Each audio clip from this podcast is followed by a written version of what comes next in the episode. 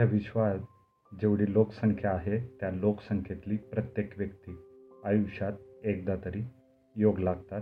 हे शब्द उच्चारल्याशिवाय आयुष्य संपू शकणार नाही. फार कशाला? अनेक यशस्वी ठरलेल्या माणसांपैकी अनेकांच्या यशाचं रहस्य योग होते म्हणून या तीन शब्दात मावतं. योगायोगाने गाठ पडली. असं तर आपण कितीतरी वेळा म्हणतो. माणसांवर लिहिता लिहिता मी योगायोगांवर लिहिणार आहे का? असा प्रश्न वाचणाऱ्यांना पडेल. तो हेतू नक्कीच नाही पण माणसाचं आयुष्य जसं माणसाशिवाय पुरं होऊ शकत नाही तसंच योगायोगाशिवाय सुद्धा नाही. मरण कल्पनेशी थांबे तर क जाणत्याचा असं गतिम गदिमा लिहून गेले. तरीसुद्धा संपूर्ण आयुष्यात तर्काला खेळ बसण्यासाठी मरणाचीच कल्पना आवश्यक आहे असं नाही. दैनंदिन जीवन समृद्ध परिपूर्ण किंवा चटके देणारही होण्यासाठी जशी माणसं कारणीभूत असतात तसेच योगायोगी. ह्या निवेदनातून मला काय सांगायचं आहे हा प्रश्न विचारू नका. आम्ही यातून काय घ्यायचं असा प्रश्न विचारलात तर आमच्याही आयुष्यात अशीच घटना घडली होती एवढंच तुम्ही आठवायचं.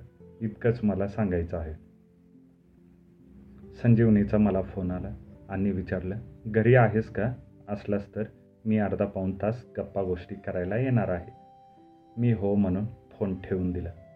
इथून पुढेच काही वेगळं घडणार आहे याची आम्हा उभयंतांना कल्पना नव्हती. योगायोग ह्या विषयावर खरोखरच लिहायचं नाही कारण अनेकांच्या आयुष्यात मोजता येणार नाहीत एवढे योगायोग घडतात. पण त्याचाही मानवी जीवनाशी आणि स्वभावाशी निकटचा संबंध आहे असं माझं मत आहे.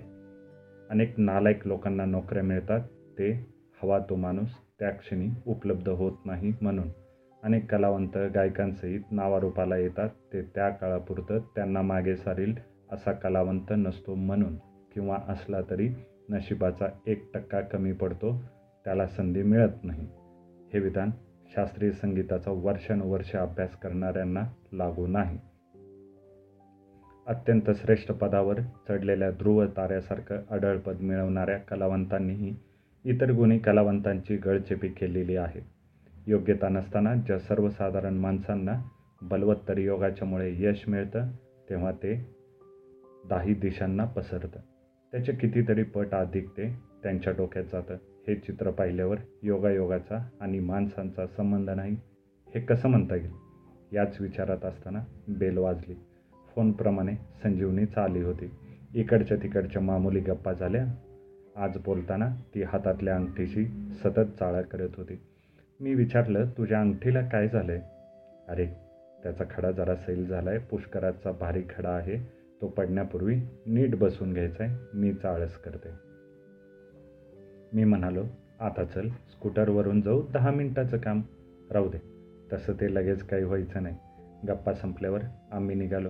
नेहमीप्रमाणे प्रथम वाण्याच्या दुकानात नंतर भाजीवाल्याच्या दुकानात गेलो. तिच्या चिकित्सक स्वभावाप्रमाणे तिने समोर दिसणारे कांदे बटाटे बाजूला सरकवून एक एक बटाटा निरखून घेतला. त्याच पद्धतीने कांद्याची तपासणी केली. संजीवनीने एखादी वस्तू पसंत केली की मनातल्या मनात म्हणालो आय एस आयचा शिक्का बसला. तिच्या स्वभावाला मी चिकित्सक समूह असं नाव दिलं आहे.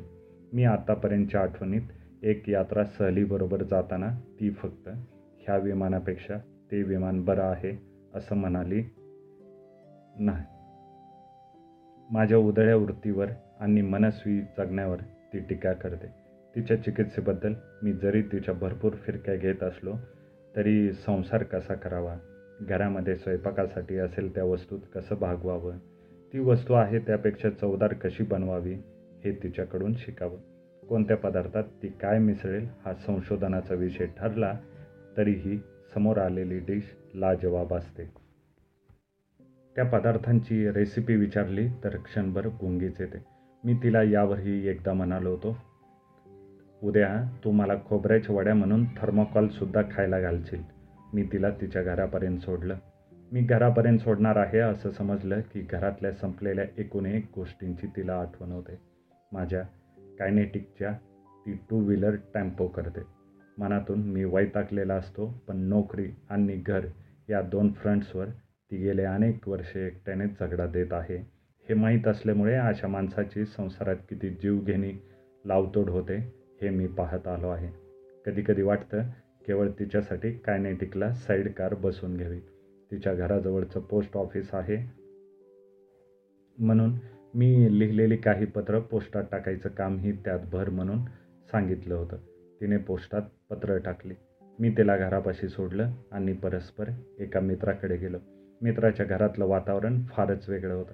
त्याने स्वागत नेहमीसारखंच केलं पण मला आतूनच आपण घरी जावं असं वाटायला लागलं. मी घरी आलो पाहतो तो माझ्या घरी स्वयंपाकाला येणारी शारदा दाराबाहेर उभी होती. काय गं बाई काय झालं? बाबा तुम्ही गेल्यावर त्या बाईचा फोन आला होता. त्यांचा अंगठीतला खडा पडला. तो त्यांनी मला शोधायला सांगितला. मी सगळ्या घराचा केर काढला खडा मिळाला नाही. त्या बाईंनी मला सोसायटीच्या फाटकापर्यंत खडा कुठे पडलाय का हे बघायला सांगितलं. जेण्याची पायरी न पायरी बघ असंही म्हणाले. त्या नादात दरवाजा बंद केला आणि मी बाहेर अडकले. तुम्ही आला नसतात तर मी काय केलं असतं? मित्राच्या घरी मला बसावंसं न वाटणं हाही योगायोग समजायचं का? संजीवनी तिकडे पुन्हा पोस्टात गेली. तिने पेटी उघडण्याची वेळ विचारली. त्यात आपला तीन चार हजार रुपयांचा अंगठीचा खडा पडला असल्याची शक्यता पोस्ट मास्तरना दिली. पोस्टातल्या लोकांनी छापील सरकारी उत्तर दिलं. उद्या सकाळी पेटू उघडू तेव्हा या. संजीवनीचं समाधान झालं नाही. ती दोन किलोमीटर चालत चालत व रस्त्यातून खडा शोधत माझ्या घरी आली. आम्ही दोघं मग वाण्याच्या दुकानात आणि नंतर भाजीवाल्याकडे गेलो. कांदे बटाट्याच्या टोपल्यात तिने पुन्हा उलट्या सुलट्या करायला लावल्या. त्यात खडा नव्हता. आता मात्र तो नक्की गेला असं म्हणत आम्ही दोनच पावलं टाकली आणि आश्चर्याचा धक्का बसला. समोरच खाली एका बारीक खड्ड्यात फळीमागे पुष्कराज हसत होता. तो जणू सांगत होता मी कायम तुझाच आहे. तुला सोडलं तर मला अस्तित्व नाही. या सर्व प्रसंगाला फक्त नशिबी होती म्हणून या स्पष्टीकरणाशिवाय अन्य शब्द नाही. अशा ही घटना आयुष्यात घडाव्या लागतात. म्हणजे माणसं त्यामुळे नम्र होतात. जीवनात यशस्वी ठरण्याकरता जितकी माणसं योगायोगाने भेटली त्या सगळ्यांसमोर नतमस्तक होतात. ध्यानीमनी नसलेली एखादी व्यक्ती कुणाकडे तरी शब्द टाकते आणि काहींना नोकऱ्या मिळतात. इथंपासून आयुष्यातली अनेक छोटी मोठी कामंही योगायोगानेच होतात. माझ्याकडे कुणी सही मागितली की ती मंडळी सहीबरोबरच संदेशही मागतात. मी अशा माणसांना संदेश देण्याचा अधिकार फक्त दिल्लीला आहे असं सांगून कटवतो. फारच कुणी खणपटीला बसलं तर माझं लाडकं वाक्य मी लिहून देतो. भूतकाळातल्या आनंद देणाऱ्या स्थळांबरोबर घटनांसमोर व्यक्तीसमोर जो कृतज्ञ भावनेने नतमस्तक होतो त्यालाच मी माणुसकी समजतो. आणि हे घडायला योगच लागतात. पुष्कराजचा खडा विकत घेताना संजीवनीला जो आनंद झाला असेल तो नक्कीच अवर्णनीय होता. स्वकष्टार्जित प्राप्तीतून आवडीच्या वस्तू घेताना होणारा आनंद निखळ असतो. पण आज त्या पुष्कराज खड्याची खरी किंमत किती हे कोण सांगेल?